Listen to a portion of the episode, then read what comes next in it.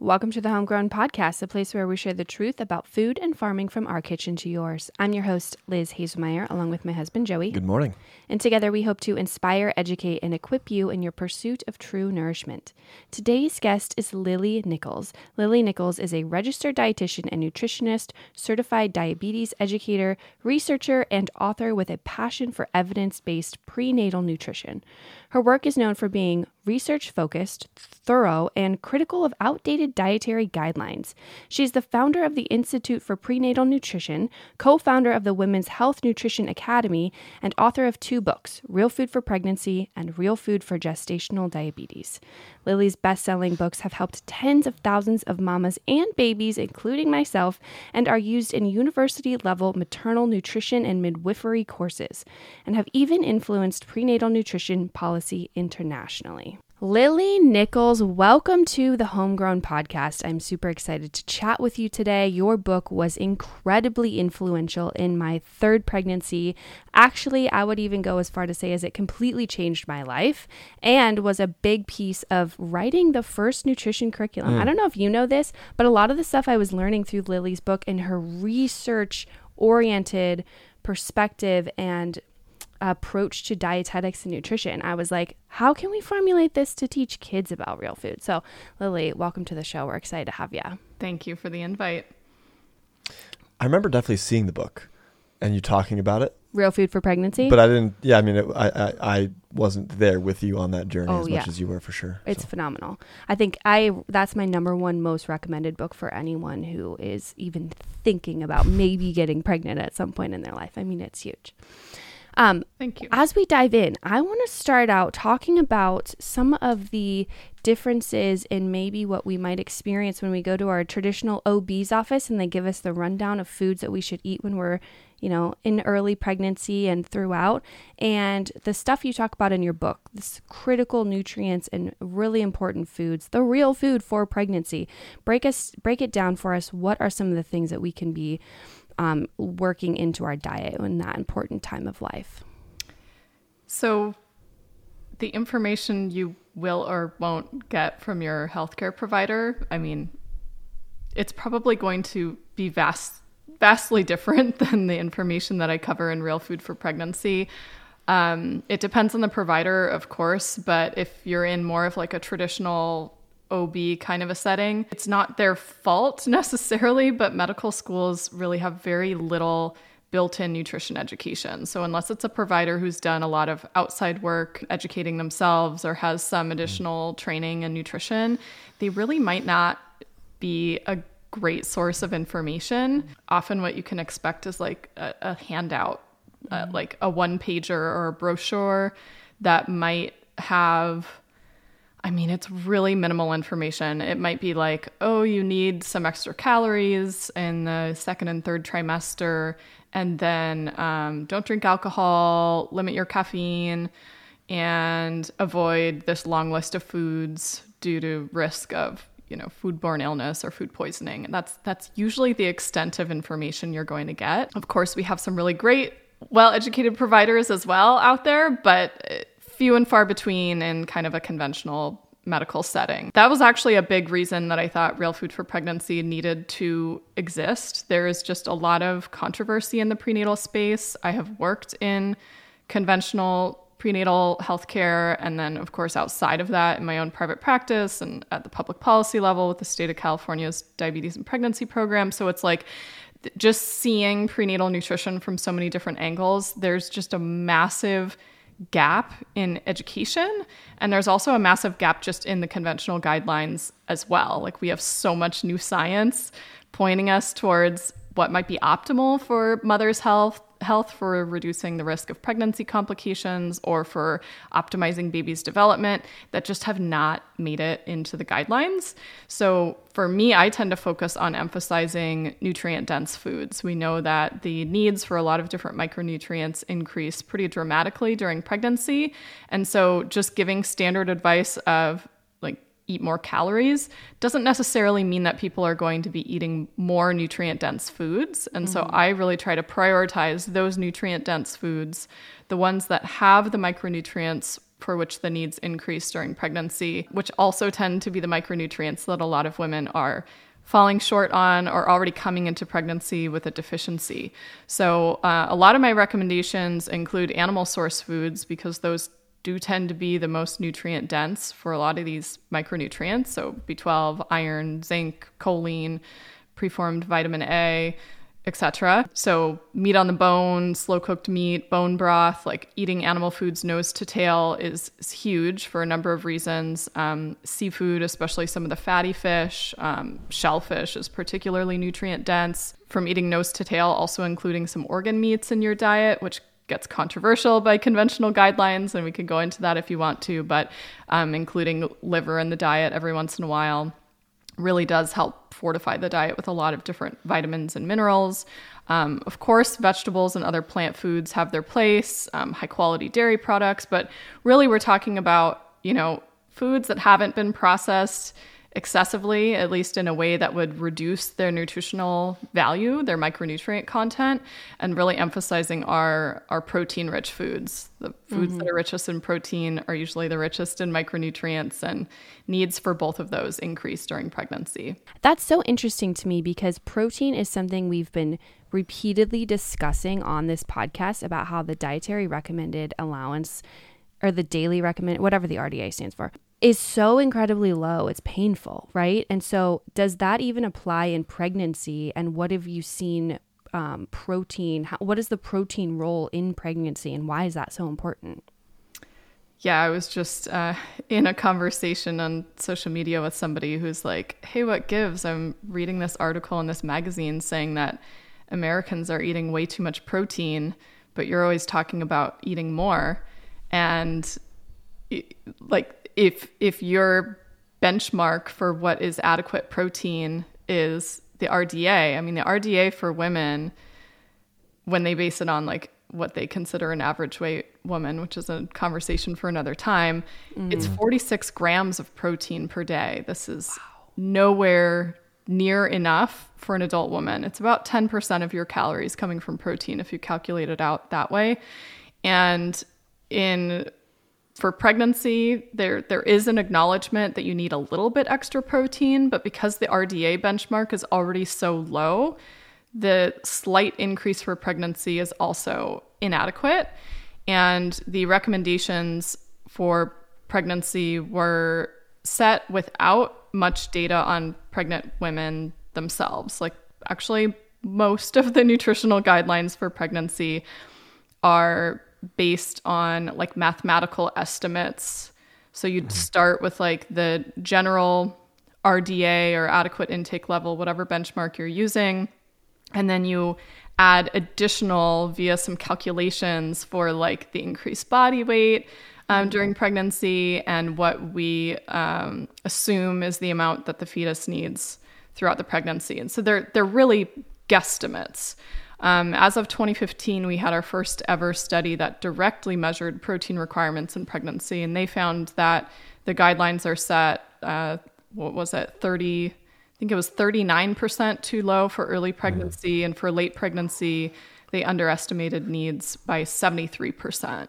So we're not talking about, oh, we had this best guess estimate, but we were like 5% off. Like, okay, yeah. margin of error. Like, 73% too low is is unacceptably low. And um, it shocks me that the guidelines still have not been updated from that new data. That really is the best data that we have. And uh, so, at the very least, yeah, we need probably, you know, the RDA is set at 0.8 grams per kilogram of body weight. And for late pregnancy, they they up it a little bit, but um, we need we need like double the the standard RDA um, in late pregnancy.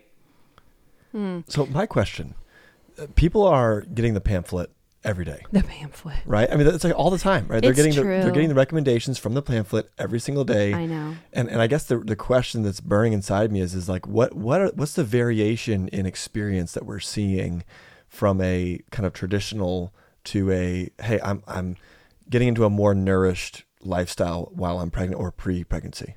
Mm-hmm.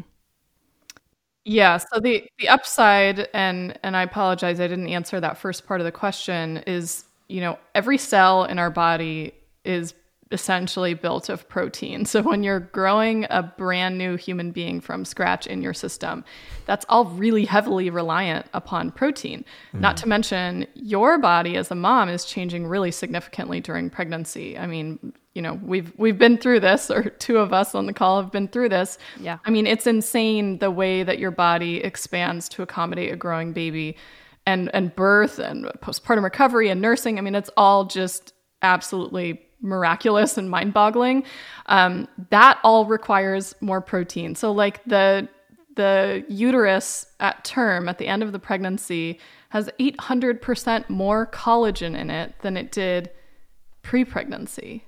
Wow. And actually, women who have had babies, their uterus actually permanently has more collagen than a woman who's never had babies. Like it permanently remodels. It goes through this breakdown phase postpartum and then like rebuilds itself with even more collagen. I'm like, this is probably why in subsequent pregnancies, everything just stretches so much more readily, right? It's like, oh, yeah, I know how to do this. I've done this before. Wow. Um, so you need it for both mom and baby. So some of the benefits that we see from increasing protein intake, we certainly see substantially better uh, blood sugar control. Protein is very helpful for blood sugar regulation, really reduces the amount that your blood sugar spikes after eating. So if you have uh, a typical meal that has like a mix of your macronutrients, fat, carbs, and protein, um, if you have a substantial enough portion of protein at the meal, your blood sugar will not spike nearly as much, even if the meal also has some carbs like potatoes or bread or rice or something like that. Um, so, vital for blood sugar regulation. So, we do see a major difference in um, whether there's gestational diabetes going on or not, substantial difference in like blood sugar spikes. Um, maintaining energy levels, which directly relates to your blood sugar levels. Mm. We see better blood pressure. Blood pressure and blood mm. sugar go hand in hand. So there is plenty of research showing that we might actually be able to reduce the risk of or severity of preeclampsia if we increase the protein a lot. And if you go back to some of like the old school recommendations on preeclampsia, like the brewer's diet, it was high protein. I mean, he definitely he didn't get everything right, but he definitely got that right. And then in terms of baby, we see uh, better growth. So we have plenty of studies showing uh, the difference in fetal growth, uh, risk of like intrauterine growth restriction or low birth weight baby when we're getting sufficient levels of protein. Uh, so we do see benefits on that regard as well. And there's actually some amino acids that have some specific and unique roles in things like fetal brain development, like taurine, for example, which is a, a amino acid that's only found in animal sourced foods. So it does seem to to offer benefits to baby as well. Mm. It makes sense because protein is literally like the building blocks of life. I mean, I think I read that in your book and like that's how I think of protein now. And even yeah. now, I prioritize protein as a macronutrient and everything else just seems to fall into place. I yep. never overconsume my mm-hmm. carbs when I'm upping my protein. And I'm hitting like I'm hitting uh, a gram of protein per ideal body weight. I don't know how you feel about that calculation. Great, great ballpark, yeah.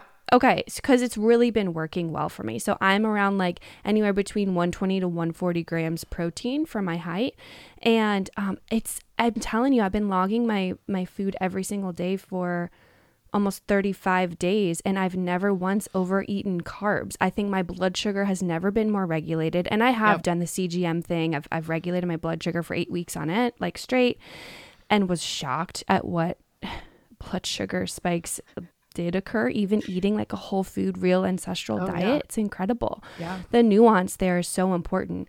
And this whole blood sugar piece is so interesting to me. So I love that you're talking about the importance of protein because for me, it's like if that's your guiding, like your North Star, it seems like everything else is more effortlessly falling into place yes. just naturally, like not even a lot of willpower like i don't even deal with food cravings now because my protein is on track yes but for the for the blood sugar piece what is it about pregnancy that leads to things like gestational diabetes? Like what is it in the body that that now all of a sudden is mounting these symptoms for us? And then how can we utilize food? So say i am pregnant and i have the gestational diabetes diagnosis. Talk to us about things you can do um, to offset that and maybe go uh, control it with food. Yes. So there's, I mean, first of all, I completely agree with you on the uh, the protein front. It just kind of fixes everything, especially if you get sufficient protein at breakfast specifically. If we can Yes. just give one more little nod to this, makes a massive difference for everything. And I have many many posts going into this. There's a ton of research showing that having a protein rich breakfast, in particular, really sets the stage for blood sugar balance and hormonal regulation for the rest of the day. And this is especially true in pregnancy. So, yes to the protein. Um, as to the gestational diabetes conversation, uh, there's a lot happening with blood sugar regulation throughout pregnancy. And there's there's a lot of uh, i think misconceptions both conventionally and in the more like holistically minded um, birth space on gestational diabetes i think because gestational diabetes has been so overly medicalized there's misunderstandings on both sides of the coin. And i find myself straddling both worlds as somebody who's like worked conventionally and seen like the really significant adverse outcomes when you don't identify and manage um, elevated blood sugar in pregnancy and also being such a staunch advocate for low intervention birth and home birth and midwifery care right Yeah. so um, the middle ground, what's happening is we have kind of like ancestrally built in mechanisms in our body to promote baby's growth, even if maternal nutrition is challenged in some way. So, historically, humans faced famine and starvation on the regular. If you don't have like built-in mechanism to make sure that nutrients first and foremost, including like blood sugar, energy, are going to flow to that baby to maintain baby's growth, you're going to have a problem. And so we we do have that mechanism, and that goes by way of insulin resistance that especially develops in the latter stage of pregnancy. So by default, your pancreas um, begins producing more insulin during pregnancy um, to preempt this uh, insulin resistance that happens in, in the latter half of pregnancy. So essentially, your body wants to maintain a sufficient amount of energy and nutrient supply to the baby. So if you make the maternal tissues insulin resistant, like, hey, you don't take up this extra energy, send it to the baby instead, you're guaranteeing a sufficient flow of nutrients for that baby's growth. Now, where we're at as a species nowadays, I mean, we are surrounded by food 24 7. Our food mm-hmm. is not very nutrient dense and it is excessively high in refined carbohydrates. I mean, mm. 85% of grains consumed in the US are refined carbohydrates. 60% of calories for the average American come from ultra processed food. 90% of which is sugar or refined carbohydrates. I mean, we just have like way too much low quality carbohydrates and refined sugars coming in that when you already have a situation where your body's trying to be like, whoa, that sugar's not for me, it's for the baby's growth, you end up with elevated maternal blood sugar. But our built in mechanism in our body is to prevent maternal blood sugar from going high because we're pumping out more insulin than ever in late pregnancy. I mean, insulin production can double or triple in late pregnancy. Mm-hmm. And actually, maternal blood sugar is designed to be maintained at a lower level during pregnancy than it is outside of pregnancy. Your body is like mm-hmm. very obsessed with keeping your blood sugar at a very stable and steady state. But mm-hmm. the situation we're in with like the nutritional climate, not to mention more than half of Americans have some form of diabetes or prediabetes, most of which is undiagnosed. A lot of what we're actually seeing in pregnancy is prediabetes or undiagnosed diabetes that we're just catching in pregnancy because we're not routinely testing everybody's blood sugar.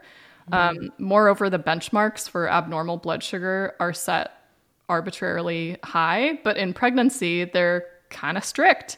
And so, A, we're testing, and B, we're catching um, more cases. So, if you actually screen women's blood sugar in early pregnancy via like a hemoglobin A1C, which gives you a proxy of about the last two or three months of average blood sugar levels, you can actually catch the majority of cases uh, that would so called go on to develop gestational diabetes, but really what's happening is you're catching prediabetes. Um, so, you know, a, a high A1C, like an A1C in the pre-diabetic range, that's like over 98% predictive of that same woman so-called failing the glucose tolerance test. It's very highly correlated. So, um, there's a lot. There's some like built-in natural by design insulin resistance, but if all systems are functioning as intended and the diet's not excessively high in refined carbohydrates, we actually shouldn't be seeing high blood sugar in pregnancy. You actually see the opposite. You see it lower than average. Are you familiar with uh, Jessie Inchauspé? I never pronounce her last name right. Um, she Yes. wrote uh, the Glucose Goddess. She wrote the Glucose Revolution. Absolutely. yes. We did an Instagram live together several years ago. Oh, yeah. did you? Oh, she's phenomenal. I'd Yeah, love to get her on the show. Her breakdown and description of glucose was one of the most helpful things. And for me, the question lingering in my head now that I've worn the CGM and I feel like I've seen in real time what that looks like for me, how much it sounds like what you just said is that this gestational diabetes diagnosis that happens to come in pregnancy is often just underdiagnosed or missed, maybe. Um, let's say metab- metabolic dysfunction. That's just happening all the time, but we pick it up in pregnancy when we're monitoring those levels. And the other piece of this is like, like one of the feedbacks I got from wearing a CGM was like, well, our ancestors never had to do that. So why would we adopt that technology? And I'm like, well, our ancestors weren't surrounded by glucose as much as we are. Like, Yep. The dietary landscape is frightening right now if you don't if you don't take a moment to pause and think through your your choices like it's everywhere Our ancestors didn't have DoorDash, they right? didn't have highly processed, ultra processed foods to the extent and availability and accessibility, incredibly low cost as we have. So, if I'm understanding correctly, do you feel like this metabolic dysfunction as a society, which is then manifesting itself as greater gestational diabetes in women because we're finally looking at it, is mostly driven by our food choices and an overconsumption of glucose in general, leading to sort of this insulin resistance thing? Or are there more complexities happening within our bodies? Like it comes down to like, is it genetics or is it food environment type of thing? And it's both Okay. and epigenetics. And So epigenetics. um, it's the easiest to point the finger at excessive carb intake and and sugars, right? And mm-hmm. actually, I used to focus quite a lot of my education on like reducing carbohydrates and I've actually shifted that over the years to increasing protein because you you really need to like replace it with something but also it's a two birds with one stone situation. You increase the protein you don't even have the room in your stomach for more carbs um, and you kind of you know you get there. But we do need to have certainly conversations about carbohydrate quality because you know the food environment with ultra processed foods and food companies literally engineering foods to be highly highly addictive um, the the book wired tea goes through all that. That that in itself is a major problem. We have low quality, highly oxidized fats from this excessive and un- unnatural quantity of seed oils we're now consuming that just causes mitochondrial dysfunction. Like your body cannot metabolize energy the way that it should. Poor quality fats is a major contributor. Under consumption of protein, major contributor. You also have um, a variety of toxins that impair your uh, insulin production and insul- insulin signaling. So, a lot of different chemicals in our environment can lead to worsening insulin resistance and metabolic dysfunction. And then I think another thing I want to mention is that our bodies are essentially programmed from our parents' preconception dietary and lifestyle choices, your mother's dietary and lifestyle choices during pregnancy, and all sorts of exposures and things that happen to you in early childhood as well. Arguably, it continues your whole life, but that first thousand days concept is that there's a period of um, fetal programming or susceptibility to these like epigenetic changes like your genetic expression your development will be be influenced by these early exposures mm-hmm. so if you look at like our generation and maybe even a generation before us you have children born to mothers who lived through like the earliest period where we had our dietary guidelines like the early 1980s, we had our first dietary guidelines, which are high carb, low fat. And you have thus a generation of children born to mothers with this, what I consider a very abnormal macronutrient ratio. I mean, a, a traditional, like American diet from like, you know, turn of the the previous century um, you would have been eating a pretty significant amount of animal foods. Your food would essentially mm-hmm. all be local and organic. We didn't have like industrial agriculture back then. Mm-hmm. Like we mm-hmm. didn't have margarine widespread yet. People were still eating like butter and animal fats. There was, of course, lots of physical labor still being done, so more yes. activity. Nowadays, we have like children born to families that are sedentary, eating high carbohydrate um, we didn't even really start screening for gestational diabetes routinely until more like the 1990s and the early 2000s. It depends on which country you're looking at, but it wasn't really routine. And when you are born to a mother who had high blood sugar during pregnancy, your the development of your pancreas is different. Mm. So when you have like an uncontrolled gestational diabetes situation, the pancreas grows larger and produces more insulin, and these children are actually born insulin resistant from wow. day one. And their risk for developing type 2 diabetes or obesity by the time they're teenagers varies from any anywhere from 6 to 19 fold higher. So we have like a generation of people who really have like some degree of pre-programmed insulin resistance. Like their wow. pancreatic function, their mitochondrial function 100% of the mitochondria you inherit is from your mom. Paternal mitochondria is destroyed after the egg is fertilized. You are inheriting your mom's metabolic health. And so there's a certain degree of this where with dietary and lifestyle change you can mitigate some of these things mm. um, i've talked to like Robb Wolf a number of times for example and he believes mm. like he probably inherited metabolic dysfunction from his mom. Mm. He's just very, very sensitive to too many carbohydrates. I don't want to like put words in his mouth, but we've had we've had this discussion um, several times. How it's like you know, no matter what, you, he can only push the needle so much. He maintains yeah. great metabolic health, but it takes a lot of extra work. So when we're looking at like these skyrocketing rates of childhood obesity and childhood type 2 diabetes. I mean, it used to be called adult onset diabetes because you didn't see it in kids. Yeah. So we can't just blame, like, oh, the kids are sedentary, they're drinking soda, they're eating poor quality foods. Like, kids were also doing that generations ago as well. Um, maybe mm. more so now, but it's like there was some pre programming. The, the, their genetics, their pancreas, like, there were epigenetic changes that happened that has essentially made those risk factors greater as they grow up. So, yeah, I think our generation does have to be a little more tuned in to thinking about our blood sugar regulation because we didn't all get dealt a great hand mm-hmm. of cards here. Mm-hmm. I'm so happy I asked that question because that explanation I don't think I've ever heard put in those terms before. That was super helpful. And I think I actually have heard Robb Wolf on a podcast talking about the maternal mitochondria, you know, and then impacting his metabolic. So that's really fascinating that you've also had that conversation with him.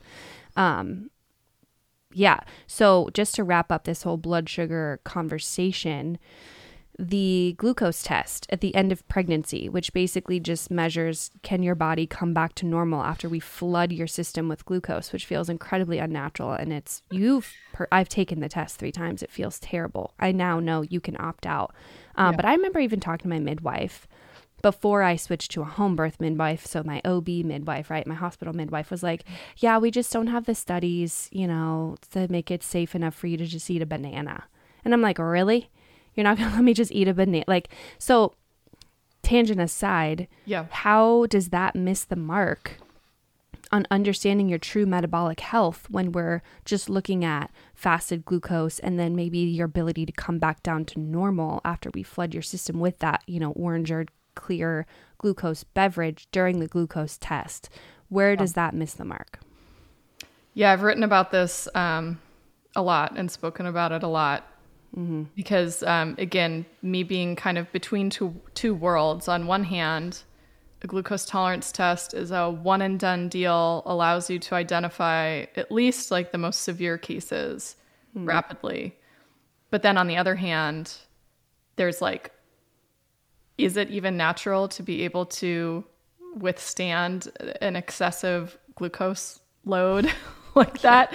Um, and secondly, does it make sense for everybody to be subjected to that exact same type of test? Like, are there other alternatives? So I think it's certainly an option. Somebody who's like uh, regularly, just somebody consuming a regular American diet or just has like a, just a high carb intake.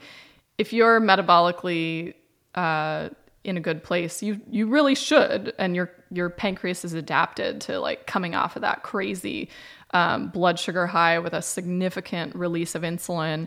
You should pass the test, uh, no problem. But there are those of us who don't eat as high of a carbohydrate intake, and our pancreas isn't uh, regularly releasing large quantities of insulin because there's no trigger for it. Our blood sugar is so stable. Um, Those tests can sometimes result in a false positive, which is unfortunate. Um, I'll give a really interesting example, which is actually an animal study. So they've taken pregnant horses and they've fed them either their, uh, you know, grass diet, their species appropriate diet, grass and hay and greens, roughage, fiber, or given them a grain ration. And then they subject them after about a week or so at eating such a diet to a glucose tolerance test. The horses that are eating their species appropriate diet of mainly grasses and greens fails the glucose tolerance mm. test. The pregnant mares who are given the grain ration, essentially they've adapted to a high carb intake, they pass the glucose tolerance test. Mm. So it makes it seem like, oh, well, the ones eating the grains maybe have like better blood sugar control. It's uh, not necessarily. They're just adapted to regularly tamping down that big spike in blood sugar. It's funny because in these animal studies, they just describe it as like, oh, the animal adapted to that type of diet, but like there's nothing wrong with the horses eating the diet that they should be eating. Like we're not pathologizing a high response to this huge unnatural bolus of sugar. But if you look at human studies looking at you know, a glucose tolerance test, they'll say, like, oh, a low carb diet causes insulin resistance and worsens your glucose tolerance and you fail the test. I, Yeah. we're just we're just missing the mark because unfortunately these tests are not they're not also testing your insulin levels you know what i mean like i would take a uh, slight delay in bringing a blood sugar spike down but have my insulin levels in check over having excessively high insulin all the time but able to withstand like a high uh, carbohydrate load and bring it down very quickly, right? So it's like I don't mean to to make this a little bit uh, more technical than it needs to be, but I think there's you know very good question raised over whether it's even natural for our bodies to withstand that. Um, and my recommendation for people who don't want to do a glucose tolerance test, if you can manage to convince your provider to accept an alternative, is to just test your blood sugar for a couple weeks.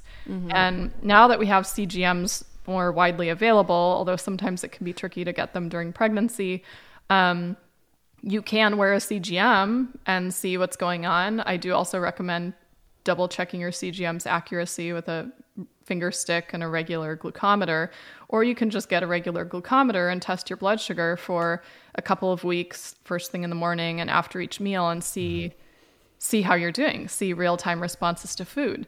Um, that, of course, takes like a level of dedication to actually stick with that and sometimes the financial investment too. So that's not going to be like appropriate for every person.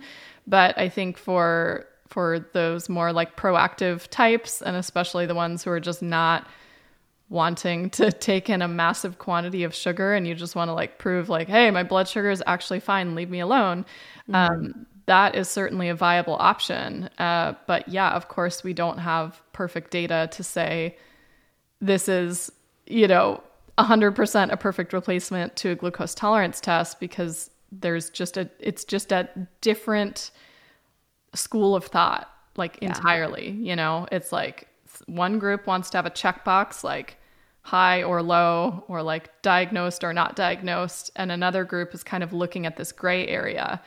It takes a clinician who really is very familiar with blood sugar readings and how those readings actually you know you have different guidelines for pregnancy um, it takes like a more astute eye to see if you have an issue or not just by looking at two weeks of blood sugar readings.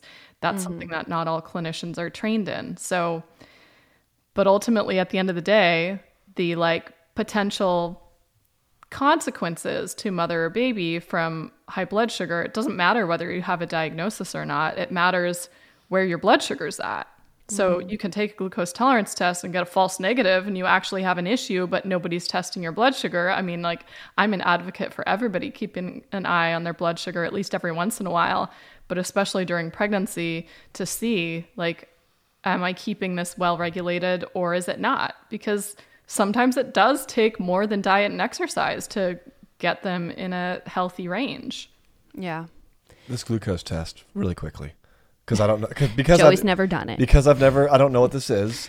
Bless your heart. So um, this is right after you've given birth. no, no, no, no. You're what is it like? Thirty four weeks. You're 24 to 28 weeks typically. Okay. Okay. So 24 to 28 weeks pregnant. Okay. So you're just rounding out your second trimester. And you have to drink this like really, really sugary liquid. It's disgusting. You feel like your Sweeter bones than are a gonna. soda typically. Yeah, it's gross. More it used to be. And the idea is they want to to just they want to jack up your glucose or your blood sugar to make sure that your insulin is responding and bringing your blood sugar back down. So it's an artificial environment. You would never, hopefully not. I don't even know the milligrams or Does the, it have to be a huge Depends on how the test is done. There's like different versions of a glucose tolerance test. So Mm-hmm. some versions in the in the US they have a two-part test. They'll give you a glucose challenge test of 50 grams of glucose in a little like eight ounce bottle of liquid and see your response an hour after. And then if you don't pass that test, they will give you a 100 gram test and they'll look at your blood sugar fasting and then every hour for three hours afterwards. And then there's a different one that's just a single test 75 gram glucose tolerance test where they test you fasting and then one and two hours afterwards and internationally almost unanimously. They all use the 75 gram. In the states we still put it in this two-step method um, which actually is not very evidence-based but nonetheless that's how most of the us does it.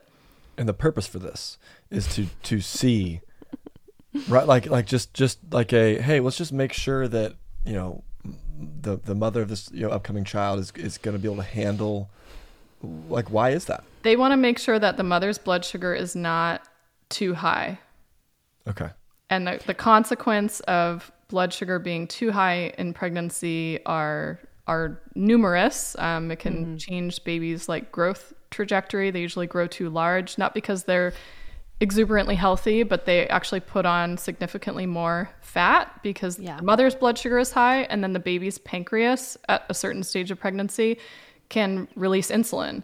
And so the baby's also obsessed about blood sugar control. So the baby's pancreas will pump out lots and lots and lots of insulin, which results in the baby gaining a lot of fat. So they're like metabolically unhealthy from birth.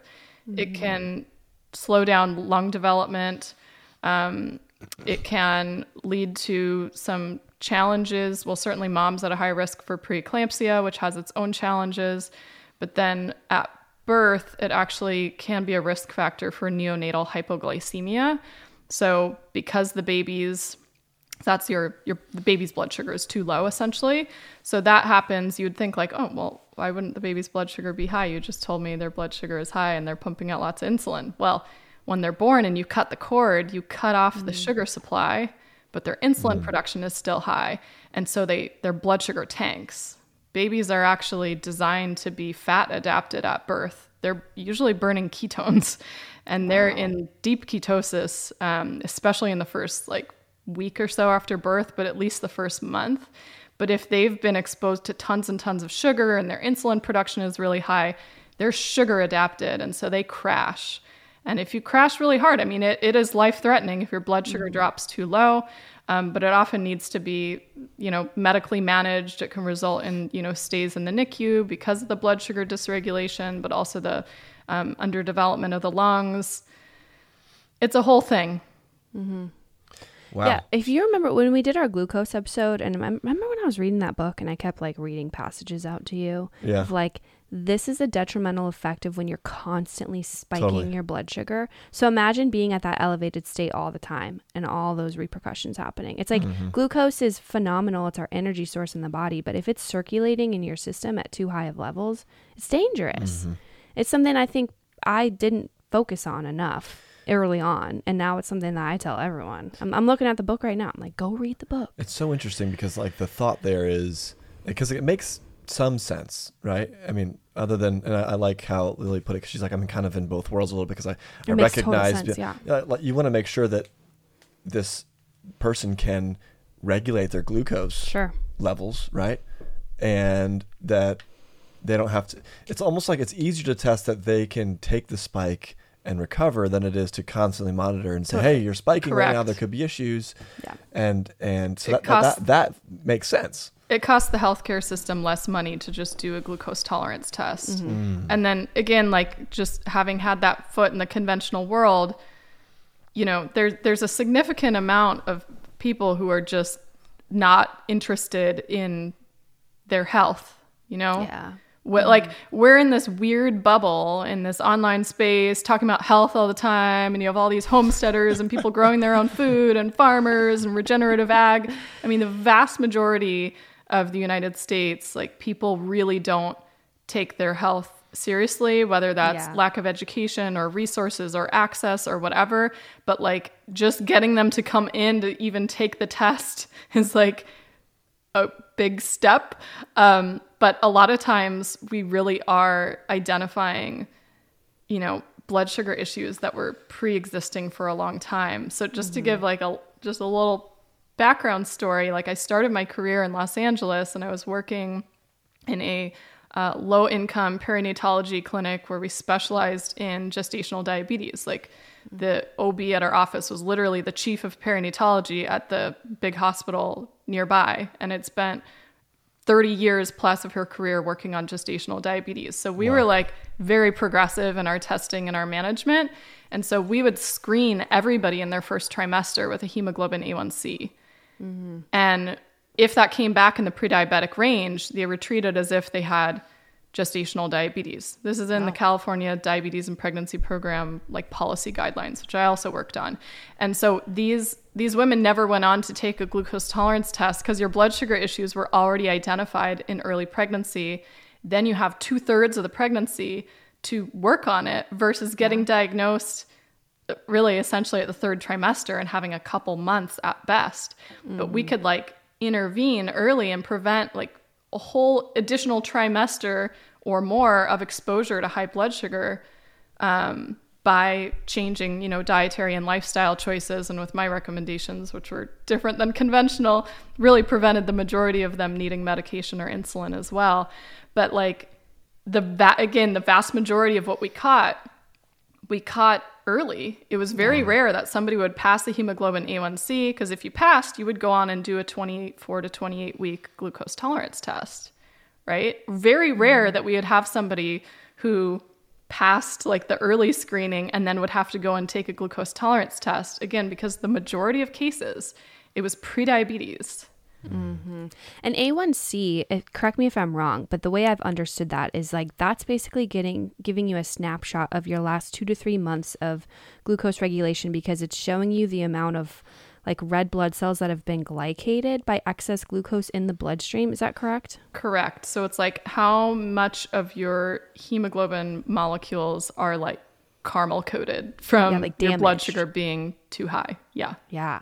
Yeah. Caramel coated. caramel co- was well th- caramel co- yeah i just realized that's what you were saying that that makes so much more sense because that's giving you a longer time period this is telling you where your body's trajectory is kind of been going Right. and then you can yeah it makes me wonder why we don't do that as a standard of care now like why wouldn't you level measure it's not hard to measure someone's a1c i would imagine we It's do it not the it's not a fasted test. It's not expensive. Um, yeah, it's something that crazy. I certainly advocate for in Real Food for Pregnancy, at least as an early screening. You know, A1C is not a perfect lab measurement by any means. Sometimes you'll have it come out falsely low or falsely high, Hmm. but at least you can follow up and see, okay, well, let's start testing your blood sugar and see where it's at. You could have a situation where it's just very mild, uh, you know, blood sugar regulation issues, which means usually pretty mild changes to diet and lifestyle can bring it into range or sometimes it's really quite high and we need to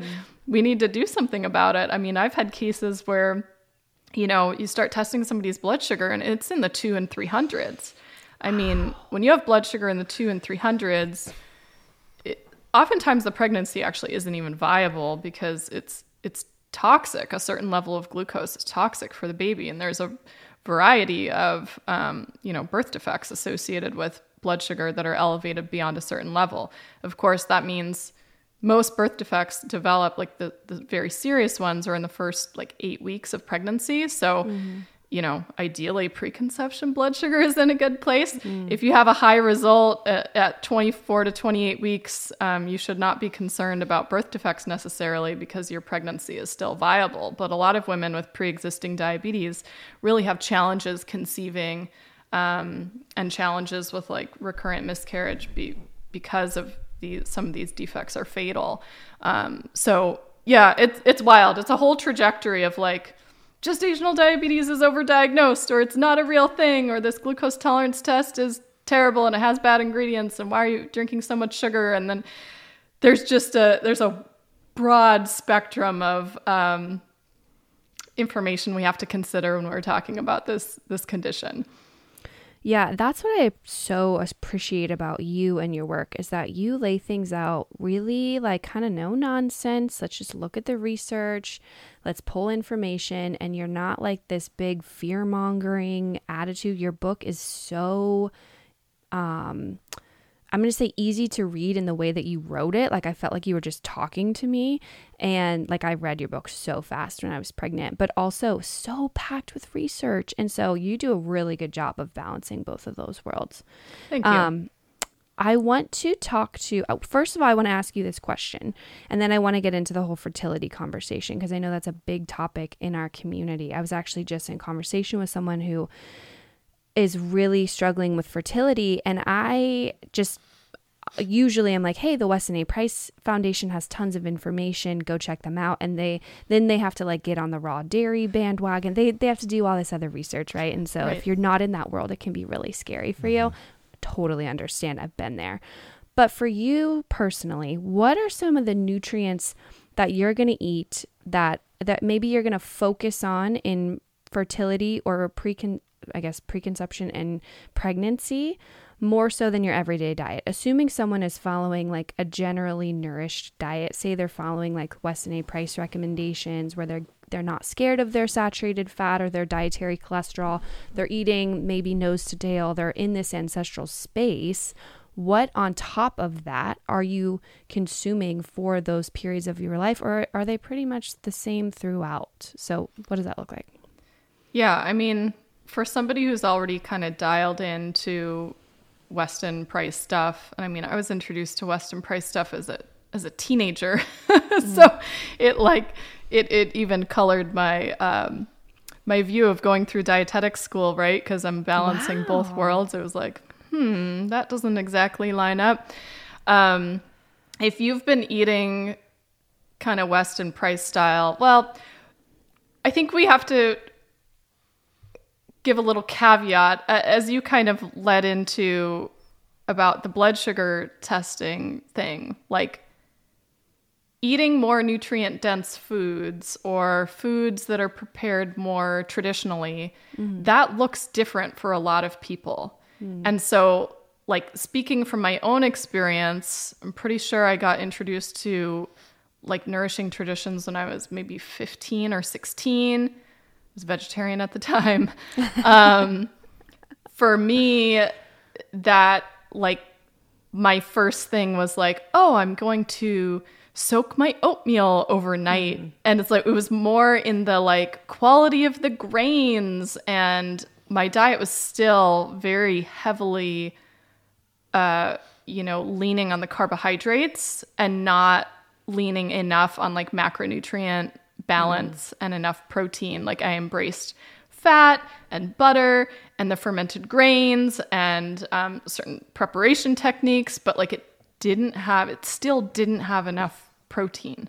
Like it takes, I think we have to give ourselves a little grace because it takes a lot of time for us to make these sorts of changes, but just eating nourishing tradition style doesn't necessarily mean you have everything all dialed in. So I would say, like, yes to the food quality. Yes, if you tolerate grains, you know, fermented, sprouted grains, sourdough, and all that.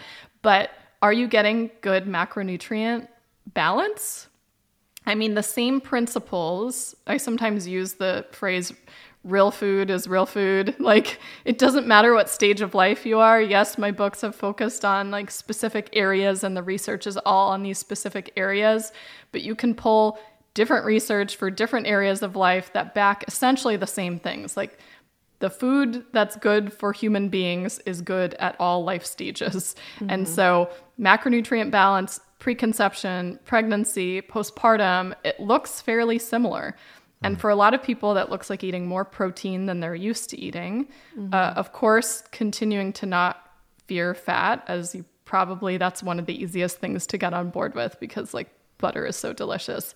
Um, but I would say also just take a look at your balance in terms of carbohydrates. Like, are is your plate really heavily shifted towards, you know, you have your soaked rice that's cooked in bone broth, and you have like a side of buttered sourdough bread, and you have roasted acorn squash, and you have a little salad, and you have your meat. Like, it, that's a great meal, but that might be too much carbohydrate for your body to mm-hmm. handle. Like it depends person to person. You can have somebody who's ridiculously athletic and they actually need that, but mm. for the vast majority of majority of us who are not elite athlete level, um, we probably need to be like choosing maybe one or two carbohydrate choices and focusing a little more on on the proteins and the non-starchy vegetables at that meal to maintain that blood sugar balance.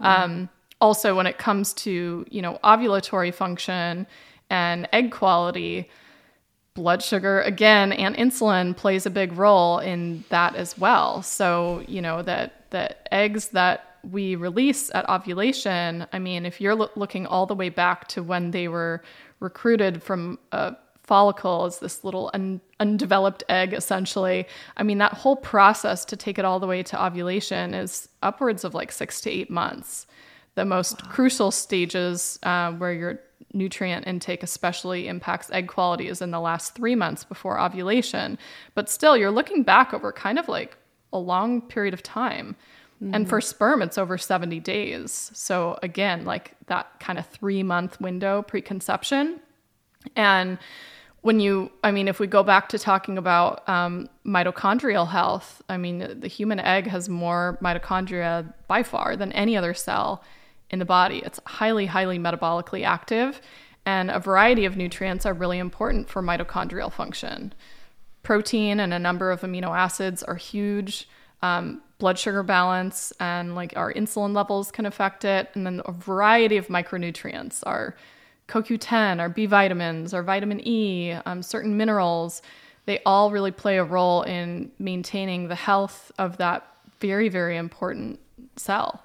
Um, so, yes, like we need to prioritize certain things. How much that's different from your day to day really depends on where you're at. like, um, w- what's your starting point?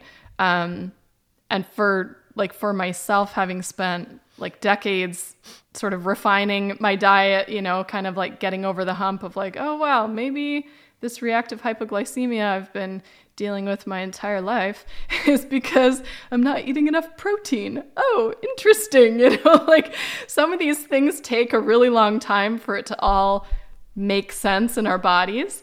Um, and just be worked into our lifestyle. But like for me, I didn't really change a significant amount because I had like, you know, decades of eating fairly nutrient dense leading up to pregnancy. Um, mm. Certainly, there's like a greater role when it comes to preventing certain birth defects, like neural tube defects. There's a greater role for folate, choline, um, vitamin B12, glycine, which you find in collagen rich foods. And so, emphasizing your leafy greens, your liver, your legumes, your nose to tail animal foods like your bone broth and stuff for your glycine. Um, those are things that I tended to focus on a little more. Um, mm. Eating more fatty fish that has more DHA and iodine, some of the some of the most important nutrients I'd say that we get from seafood. I tried to make a greater emphasis on consuming those because unless you live really coastally, at least for me, that's one of those things that tends to be like an afterthought, you know, mm. like, oh yeah, maybe I should incorporate like a fish meal this week, right? Yeah. Um, those were things that I did a little bit extra, but it, it doesn't have to be a real substantial departure from from your usual diet. Mm. I'm so happy you made the differentiation between sort of the traditional ancestral diet and a focus on macronutrients. I see this too play out online in like the pro metabolic space where people get really zoned into proper preparations of yes. grains and, and stuff like that. And they miss the protein and they end up way dysregulating their blood sugar. And I just we keep saying it, right? We keep talking about the importance of protein, but if you think about it too, like the foods you're eating that consume that protein are also going to have those amazing benefits. Like we do eat a lot of meat with all the connective tissue in the bones right. and we make stews and we make meat stocks and so like if i were to get pregnant again i would be prioritizing my meat my meat stocks yep. um, for me my raw dairy I, I truly if you are sourcing dairy from a reputable source and, and you're educated on the raw dairy side of it it's a powerhouse for me. I'm like, it's one of the most important foods I consume every day. So that's what I would be doing. I'm not a dietitian, right? I can't give advice. But for me, this is what I would do. And I would up yeah. my eggs probably. And then, yeah, I wouldn't neglect my vegetables. I think it can, we can tend to like go really carb heavy, but then think like, oh, but we're making beautiful sourdough. It's like, but still, you can't just you can't forget about what you're missing by consuming an excess of that macronutrient. Now you're not getting in the yeah. other the other foods you might need. Yeah, I've definitely. I feel like I'm learning something. I'm gonna make a statement. I want people to correct me. So here's the thought: in, in, in the in the running world, right? We have this this term we call it couch to 5K or couch to marathon or couch, and, and the the term implies I'm starting from nothing. So I've got no foundation. I, I haven't run yet. I'm I'm as out of shape in for, for, for running condition as I can possibly be. Uh-huh. And so if if we were to use that term and say from couch to like let's call it well nourished pre pregnancy status or status, right? Um, I'm I'm going to make the assumption based on what we're talking about right now that our first kind of like starting point on that journey would be to identify how you are consuming protein on a regular basis mm. and look into more animal based protein. Is, mm-hmm. is would that be a good assertion uh, idea, or is, is is there a better option there? That is that is a very good start. Yes, I think more. I think because there's so much um, noise right now about animal foods, focusing on how people think they're detrimental to our health or the environment or whatever. There's such a push collectively to reduce animal food consumption. It's like the yeah. opposite direction. I think you need to be going to optimize fertility. So, yes, more animal foods. Variety though, too, because you get different there's different micronutrients in different animal foods. Um, I think one that we didn't mention just right now was like including some organ meats every once in a while mm. too, which to play devil's advocate doesn't have to be eating organ meats every single day. Like I think people kind of forget when I talk about organ meats that I'm not saying consume them constantly, like when you harvest an animal, you get like one set of organs and then a whole bunch of meat, right? So mm-hmm. you don't have to have organ meats um, every single meal, but maybe like once a week, it would be good to incorporate them just because they're so highly nutrient dense. And, you know, when we look at the risk of certain birth defects, for example, a lot of the nutrients that are concentrated in organ meats help to reduce that risk. Um, if I could just throw out one that's so controversial, vitamin A is actually really vital for reducing the risk of a number of birth defects. Mm. And all the hoopla is about vitamin A is teratogenic with something that causes birth defects. That's what that means. Um, however, like the, that that data is based on studies from the 1990s where they dose people with high dose synthetic vitamin A. Mm. Um, when you actually look at the rates of birth defects associated with vitamin A excess over the last 30 years, you have fewer than 20 cases identified. But there's one type of birth defect called congenital diaphragmatic hernia, which has actually been on the rise. You look over the last 30 years, and there's been over a million cases. Wow. And there's very, very strong data, both animal and human data, showing a link between insufficient vitamin A levels, low retinol status in the newborns, low retinol intake and status in the moms. In the animal studies, you can like induce this defect with vitamin A deficiency or things that block vitamin A receptors and activity in the body. Um, very, very strong link to deficiency in vitamin A. And so when the, the hernia doesn't, or when the diaphragm rather doesn't form properly and there's a hole in it or a hernia during this early stage of development, you can have essentially organs that should be in the digestive area grow into the chest cavity, which is where the lungs should be growing. And so you end up with significant lung underdevelopment. And some of the cases are very, very severe and sadly often fatal. Some cases that are not as severe can be corrected, but it's it's a long road, you know, with surgeries and NICU stays and it's very stressful. It'd be ideal if we can maybe avoid these in the first place. Um, mm-hmm. And when you look at across the US, you know, vitamin A intake, 80% of women are not hitting the mark for retinol. And by far the best source of retinol in our diet or preformed vitamin A is liver. Mm. If we were just to get people to eat a couple ounces even of liver per week. I'm not even talking about every single day. Like like a single meal or a single portion of like three ounces of liver once a week in that preconception window, we could correct this deficiency without getting anywhere close to the potentially toxic levels of vitamin A. Even though those studies are on synthetic vitamin A, I still like, you know, try to be as careful as possible. I don't recommend mm, exceeding sure. those levels identified in that study, even though it's natural sourced vitamin A, and even though other studies haven't necessarily repeated that unless they've given three times or more the level of vitamin A. Still, I'm like, we can still hit a conservatively very safe level of vitamin A intake with just a couple ounces of liver intake per week. And what if that could potentially reduce the risk of this very, very serious birth defect. Um, mm-hmm. Um, certainly, I'm not saying vitamin A is, you know, the only possible cause, but we have really quite strong data on it. I mean, we're talking 20 plus years of of data. So, um, yeah, just to add organ meats to the mix, that is one yeah. reason why I would add them to the mix on the preconception foods.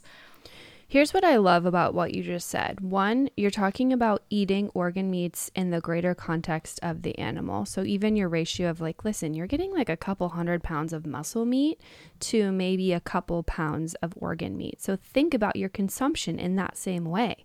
You know, we in our What's for Dinner uh, like meal like recipe guide i have like a weekly organ like hidden liver recipe in there and it's just like a little bit you're just adding a little yep. bit of liver to your ground meat and like you're not sitting down for a liver steak okay right. you can but like i don't think you need that um, and then the other piece that you just mentioned because like Joey probably hasn't felt this, but vitamin A in the pregnancy world, like if you were to Google or blog or, or anything like that, you might become worried of consuming too much vitamin A just because of the general mainstream noise on the topic.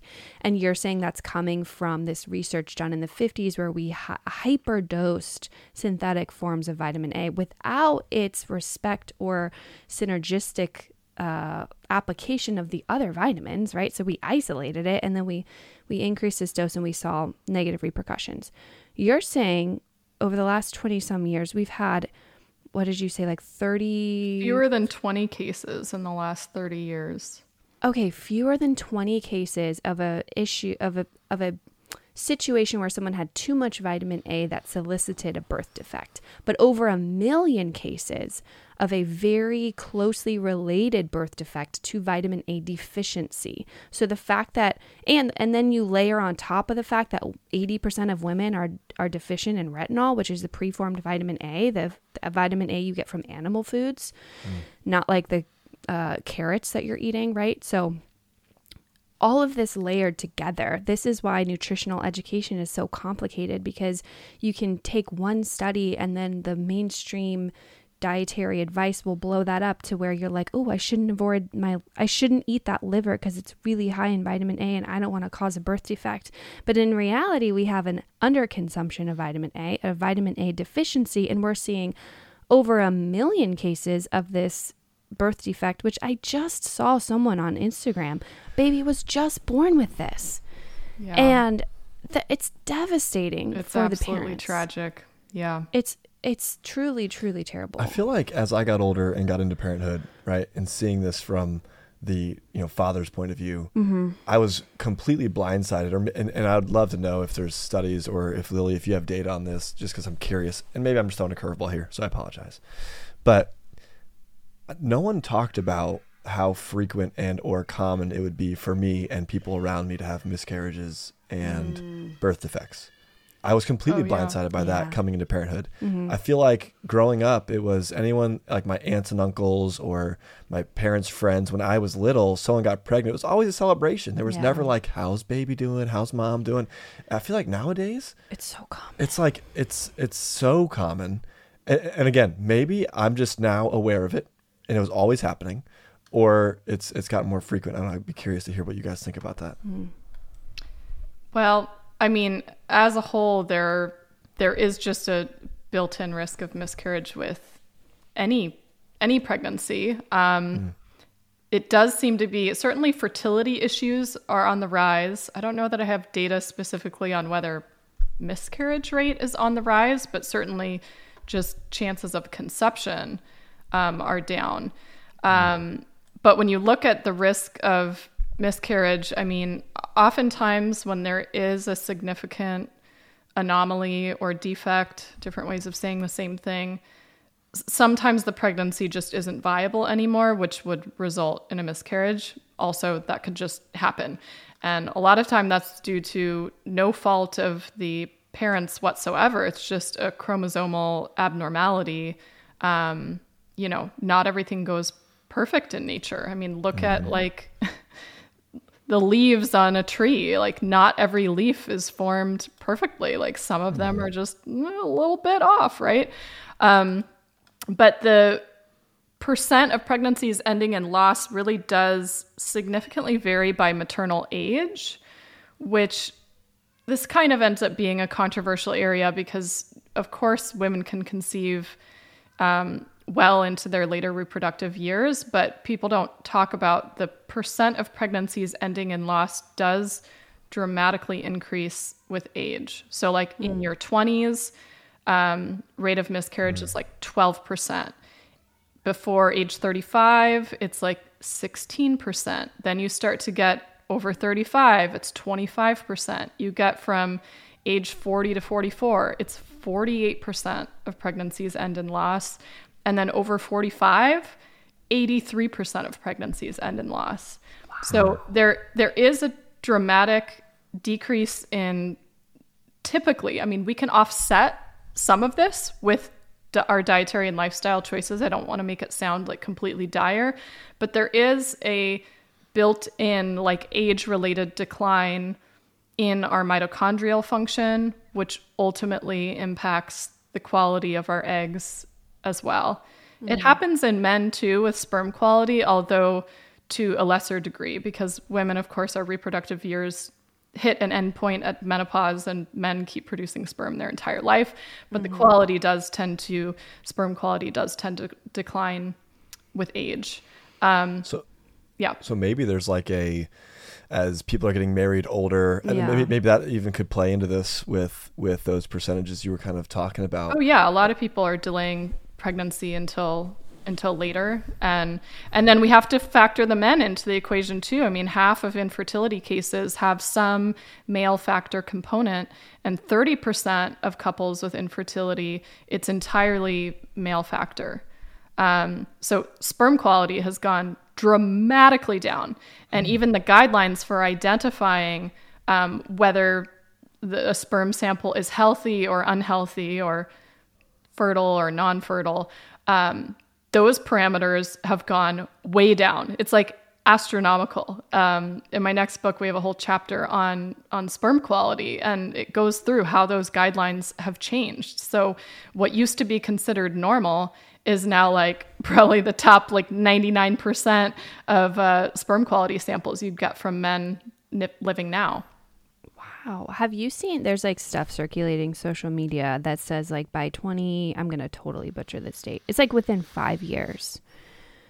Sperm I think it's specifically talking about sperm quality is going to be so low that um, infertility rates are going to skyrocket. Have you seen this? Do you know? I have seen that, and I, I try not to play into like the doomsday scenario because yeah, I also have to like counter this with my very real world experience of working with so many in the conventional space, so many mm-hmm. couples that were just extremely unhealthy. I mean, there's like overt diabetes, you know, that's not super well controlled, uh, all sorts of economic limitations on the quality of the food consumed, like all sorts of toxic exposures.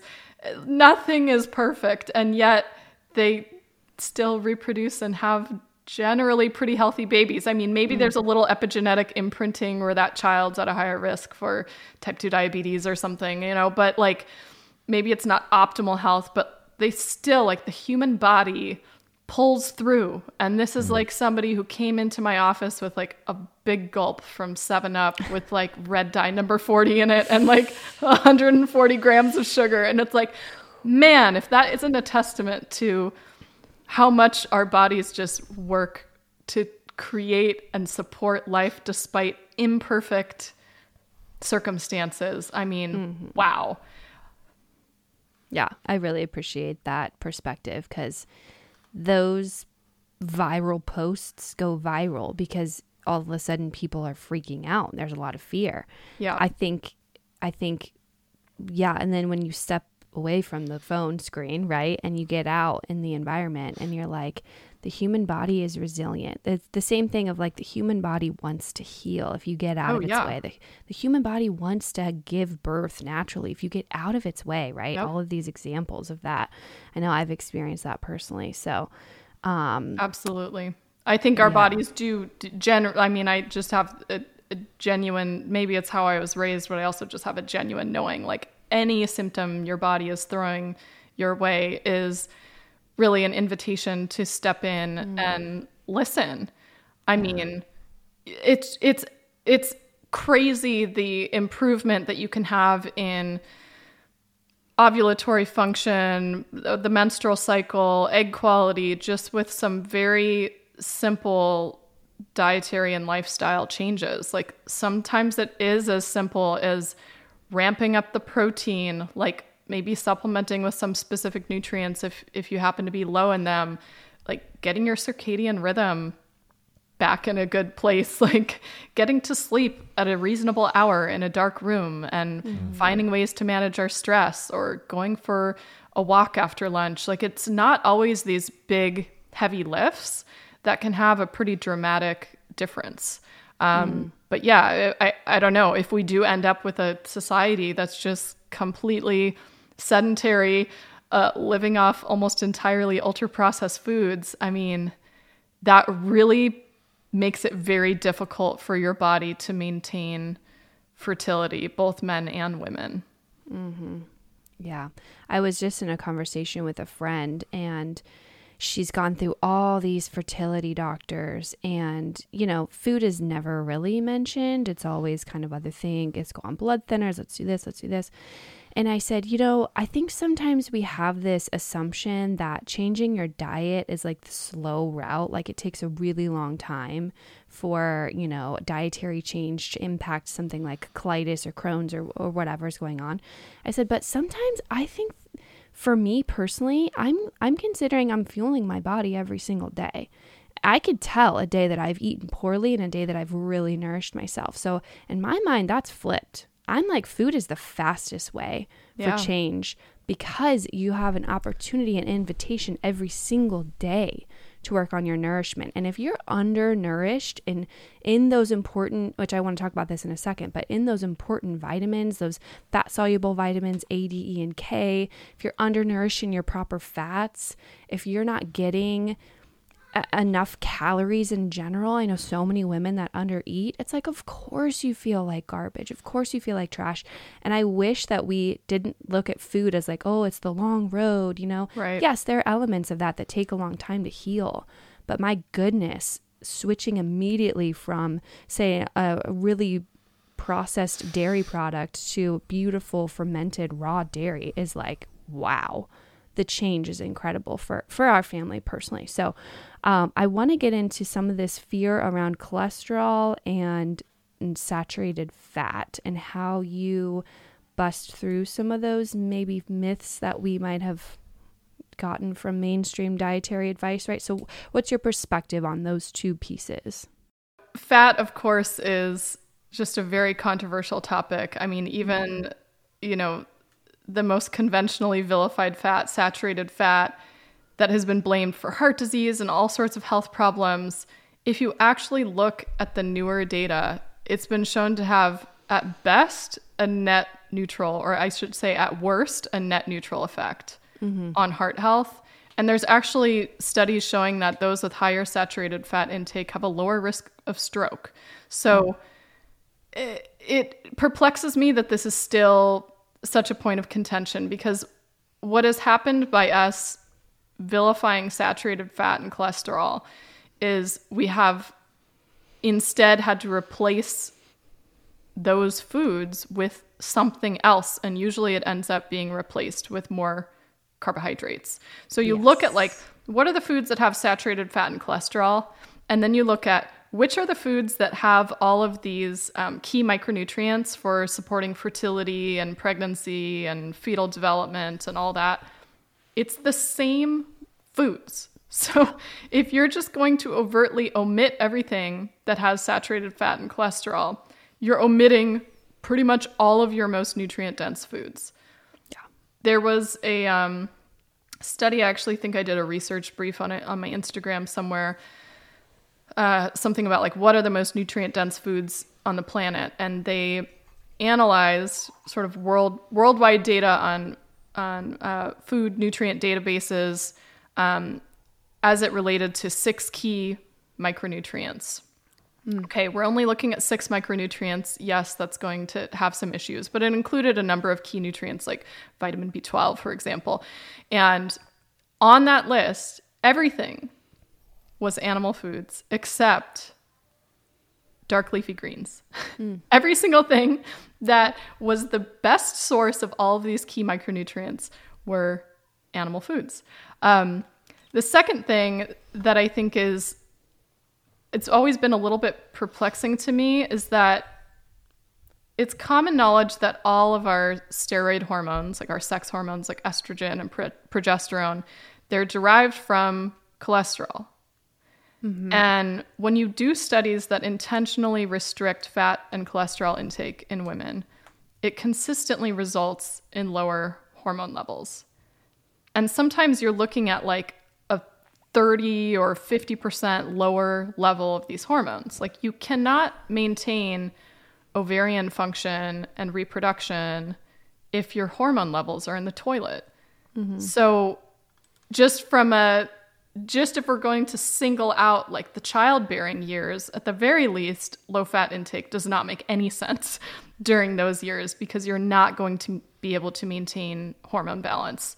And in fact, when you look at there's a condition called hypothalamic amenorrhea where it's women who have lost their ovulatory function, they're lost their menstrual cycle, and this is often seen in women who are significantly undereating and or overexercising. And when you look at their dietary intake, they often have a significant under intake of fat. Mm.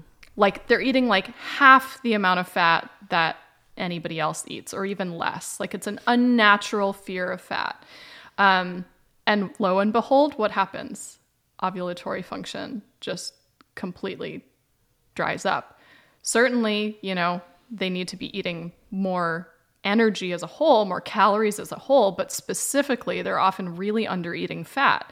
And it's like if you have, you know, your hormones are built on a backbone of cholesterol, it's like you can't build the house without the lumber. Like you can't build your hormones without cholesterol. So mm-hmm. you're going to run into a problem there. And yeah, your body can manufacture some cholesterol in the liver, but that also puts a massive strain on the liver to have to take up the entire role of manufacturing all of the cholesterol that your body needs. It's yeah. like significantly easier to just eat some. Mm-hmm. but I digress.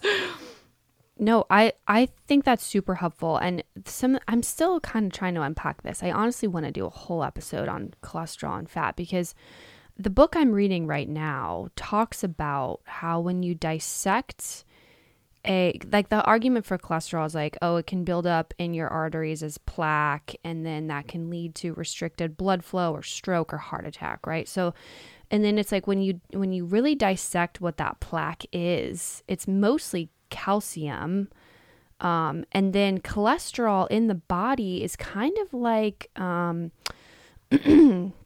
the repair like it has a repairing function. So then the the new analysis of this is not that cholesterol caused the plaque but that cholesterol is there located on site. It's guilty by association because it's trying to repair uh, maybe a lesion on the wall the wall lining of the um, artery or vein that you're you're dealing with there. So I found that so interesting to me that I'm like, all of these years we're associating cholesterol with poor, maybe circulatory health or, or, or heart disease and all these things, when in reality, maybe cholesterol is playing the cleanup role and it's being guilty by association. Again, I, I might be totally off. This is something I'm I'm reading about currently and I really want to dig into more.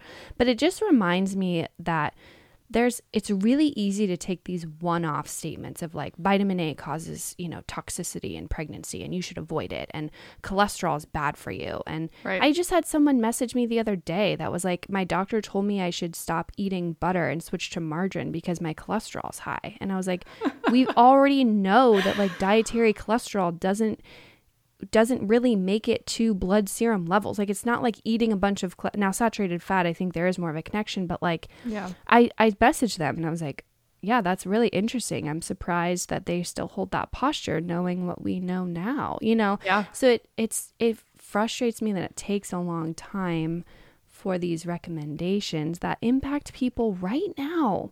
Like people right now are being given this advice that is ill intended or or just not really the full picture. Yeah. So it's helpful when you hear someone who who has a broader understanding like you explain this and gives us folks kind of like more confidence mm-hmm. in, in our dietary choices because I have never felt better than yeah. how we eat. And I yeah. eat I think I'm around I wish I could I think I'm around like 70 I don't know your dietary um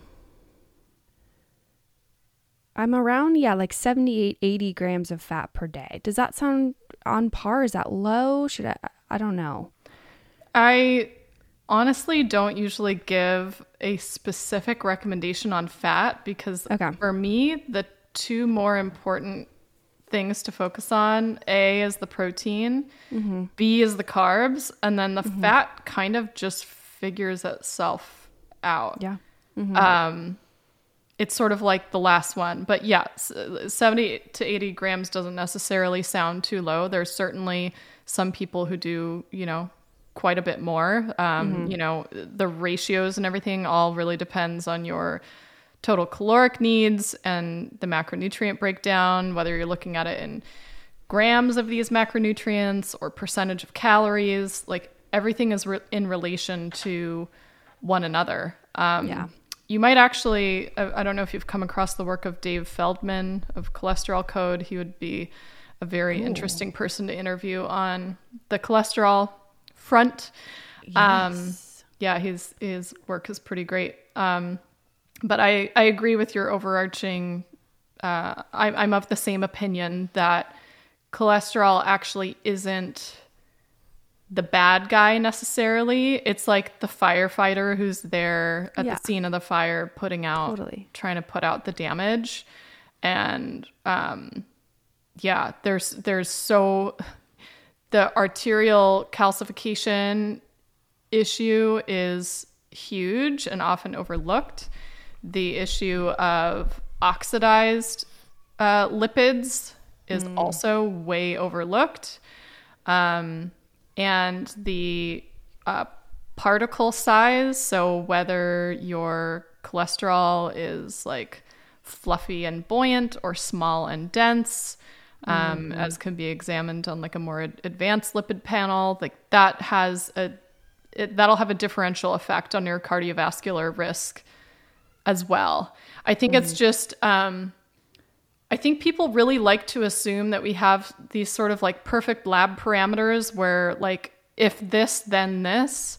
Yeah. And the truth is there is still so much controversy in the healthcare space and the nutrition research on what parameters are optimal or problematic or whether this correlation doesn't really have anything to do with anything. It's just what happens to be being observed because something else is going on that's actually a problem. Um, we see that in even like the nutrient levels, like trying to assess iron status. Like, good luck. It's like they're still arguing about what uh, specific markers and what cutoff points are problematic or associated with, you know, better health, like it's still up for debate and people act as if we have those perfectly ironed out. I mean, there's mm. always controversy. Um, yeah, so cholesterol is definitely definitely a tricky one, not to mention that they've, you know, lowered the official recommendations for what is considered a healthy cholesterol level after they introduced statins on the market. So that's a whole Ooh. that's a, a whole other black hole to dive into. Right. Yeah, I love that you said that. I, I think that's an important posture to hold, right? Is like modern day 2023 science doesn't have it all right. We don't know. I think we can fool ourselves into thinking we're this highly technologically advanced society that should know but if anything, yeah. I think we're even more confused on the basics of life, like the basics. Get your sunlight in, get your nutrients in, your water. My goodness, that's a whole other conversation too. Um, before we sign off here, I would love for you to share about the book you're currently writing, because I know you're coming out with a third book, and um, tell us a little bit about what that has. Sure. So, yeah, it's on fertility. And I'm actually working on this book with a co-author, a friend of mine, Lisa Hendrickson Jack. Um, you might know her from her book, The Fifth Vital Sign, or her podcast, the Fertility Friday podcast. Oh, and awesome. um, yeah, we teamed up to kind of uh, have the best of both worlds. We yeah. both have, you know, a couple decades in the field. Her on the, you know, menstrual cycle side, and me on the nutrition side. So we teamed up to really. Um, give the best of both worlds instead of trying to you know fill in the gaps of each other or or uh, pretend that we have expertise in something that we don't necessarily um, mm-hmm. it's been a really good collaborative process so anyways it in some ways it has some similarities to um, my pregnancy book real food for pregnancy in that you know we dive into the macronutrients and the foods that are specifically, you know, beneficial, foods that might be might not as be beneficial, but all of the data is specific to fertility, which mm-hmm. is actually surprisingly very, very difficult to narrow down because fertility is affected by everything. You know, it's essentially a reflection of whole body health. And Yeah. so it's actually a really tricky topic um, I found to research compared to uh, pregnancy. And of course, you know, I just love having my my data points so people can see that I'm not just like making this stuff up. Um, so yeah, our reference list is uh, well into the thousands, and um, it's been yeah years years in the making. So that'll be coming out in uh, early 2024, and I I it's a fine balance between trying to keep things readable but then trying to pack in a lot of data. And I find the more the more I write, the more I attract a really like well-educated audience who asks mm-hmm. all the hard questions. So I'm doing my mm-hmm. best to kind of close all the loops on a lot of different controversial topics. So like what about the Mediterranean diet for fertility? like, well, here's here's something you might not have considered. What about a Yeah. vegetarian diet for fertility? I mean, uh, there's a whole chapter on that specifically. Like when I wrote Real Food for Pregnancy, I almost didn't even include the section on the vegetarian diet because I was like, well, it's not what I recommend. So I'm just not going to go into it. Like that's too Right. big of a rabbit hole. And then feedback from people was like, no, I really think this needs to be in here. And so now in this book, it's like, oh man, the, the number of nutritional gaps um, are even greater than I had even imagined. And so now it's like in a whole chapter of its own. You know, there's a separate chapter on PCOS, there's a chapter on hypothalamic amenorrhea, there's a chapter on egg quality, there's a chapter on sperm quality, there's information on tracking your menstrual cycle, like identifying the, you know, proper window for conception. A lot of women have no idea that they're only fertile for 6 days of their cycle and you really mm-hmm. only if sex is timed during that window can you conceive? And so you could be having all the sex you want but timing it at the wrong time and like you're going to think that you have a fertility problem and you might not actually have any problem. It could be a timing issue. Um, Yeah. so i'm i'm pretty excited for this to come out. There's definitely been lots and lots of requests for a resource like this. I just Yes. um, i think people underestimate the amount of work that it is to write a book. It is in my opinion, by far the hardest professional thing you can ever do, especially if you're reading thousands of studies to write a chapter. I mean, it's ridiculous. So uh, it's been many years in the making, and we're we're uh, definitely ready for it to be out into the world and off of our plate. Well, that's going to be such a phenomenal resource to folks. I know I have friends in my life who are going to benefit greatly from that. I'm definitely going to read that because I think you're. I uh, someone else on a podcast said the female body prioritizes reproduction, and when reproduction breaks down, it's a greater sense or symptom that other like ultimate health is not where it needs to be, and that Yeah. has really stuck with me. Like I should care about the health of my like cycle, even if I'm not like trying to get pregnant right now Absolutely. it's yeah. just part of who we are. So I think that's so, so important and something that we're not taught enough. And as I have three daughters, this is going to be a really, really important topic for me to understand as I educate them on Oh, yeah. fertility and, and proper health. So I love that.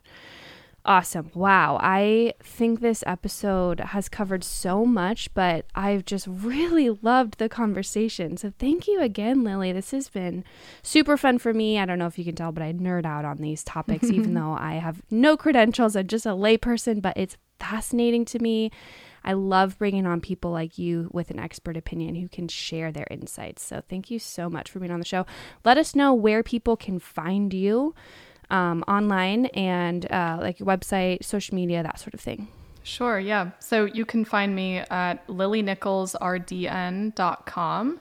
And up there, you can download a free chapter from Real Food for Pregnancy, which is quite popular because there's a uh, nutrient breakdown between one of my meal plans and a conventional uh, prenatal nutrition meal plan in that free chapter download. And that's something that, especially when you have like a well informed audience like yours, people forget how bad it is out there, Yes. right? And so they're like, oh, this breakfast is oatmeal, strawberries, and low fat milk? Like, what in the world? Like, is this in the 1980s? And I'm like, no, this is current. Like, this is still what we're dealing with here, my friends.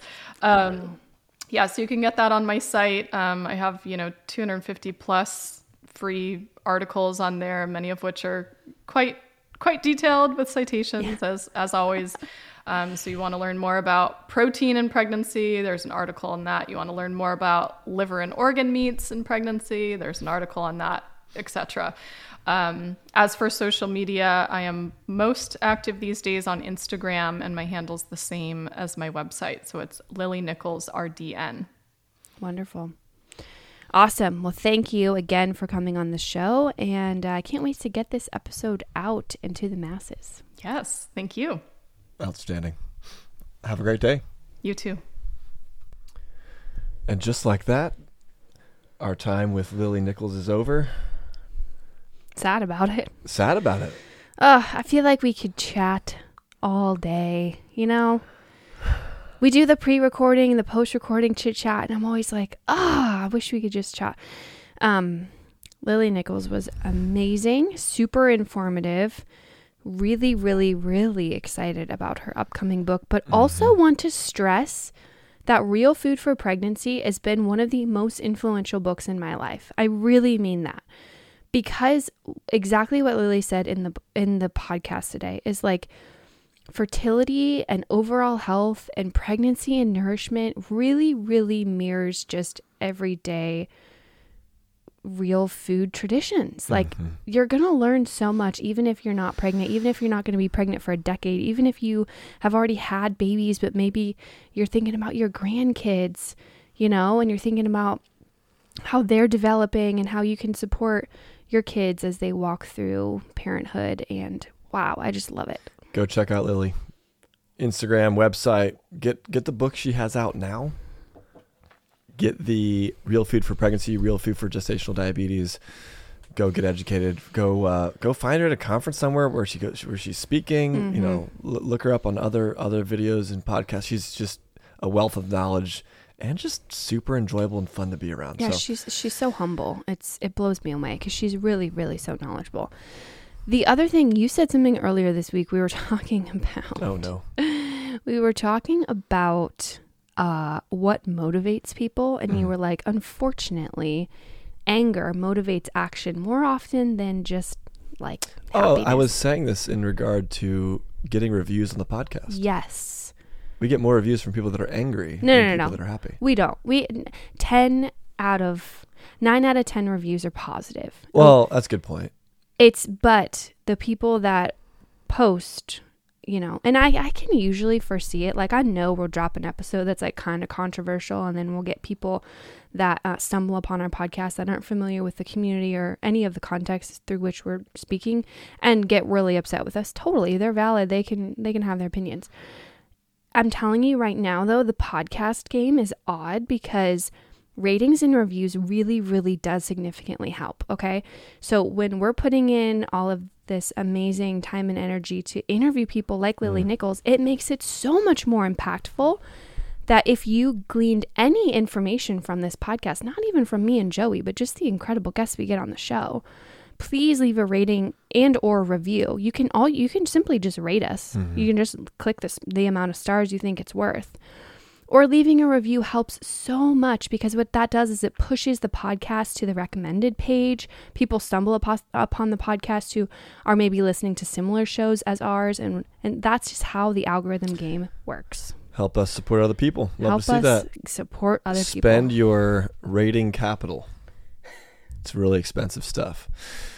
Anyways, in addition to helping support people, we've got other ways that we do that beyond the podcast. YouTube. Totally. We've got a YouTube channel. Check us out on YouTube. Almost a thousand subscribers. We're getting there, man. We're gonna keep and we it rolling. just launched. We just launched. So That's exciting. You can find us on YouTube at homegrown underscore education. Uh-huh. That's our YouTube handle. Same as social media. Same as social media. You can find us on Instagram. We're on there as well. We have a store where we sell things that are responsibly sourced and good for you. Mm-hmm. That's, that's this store is called Haselmayer Goods. You can find it at shoptheh.com Mm-hmm. or haselmayergoods.com if you can spell Haselmayer. you get a bonus prize. Challenge, you know. Got everything on there from coffee and tea to dish soap, body soap, sourdough tools. We innovated, invented this proofing basket. You literally can get it from us only. It's not like Yeah, we, we, found it somewhere in, you know, Walmart and bought a bunch of them and we're selling it. Literally created these proofing baskets that are better hmm for sourdough proofing than the standard kind of wicker baton, hmm Banneton. Banneton. Uh, you always butcher that one. It's okay. Uh, we launched a raw milk soap that literally flew off the shelves. And we can't talk about it much because we, We don't have can't. it anymore right It's now. not even- well, we'll get more. It's, it's coming, but it's. Anyways, Uh, by the time this episode launches, though, there's probably going to be so many other things. Just go visit shoptheh.com, check it out. It's it's our little curated corner of the internet where Mm. it's like we've said no to so many products. People reaching out to us, hey, we'd love to be a, you know a partner in your shop, and we're like. Mm-hmm.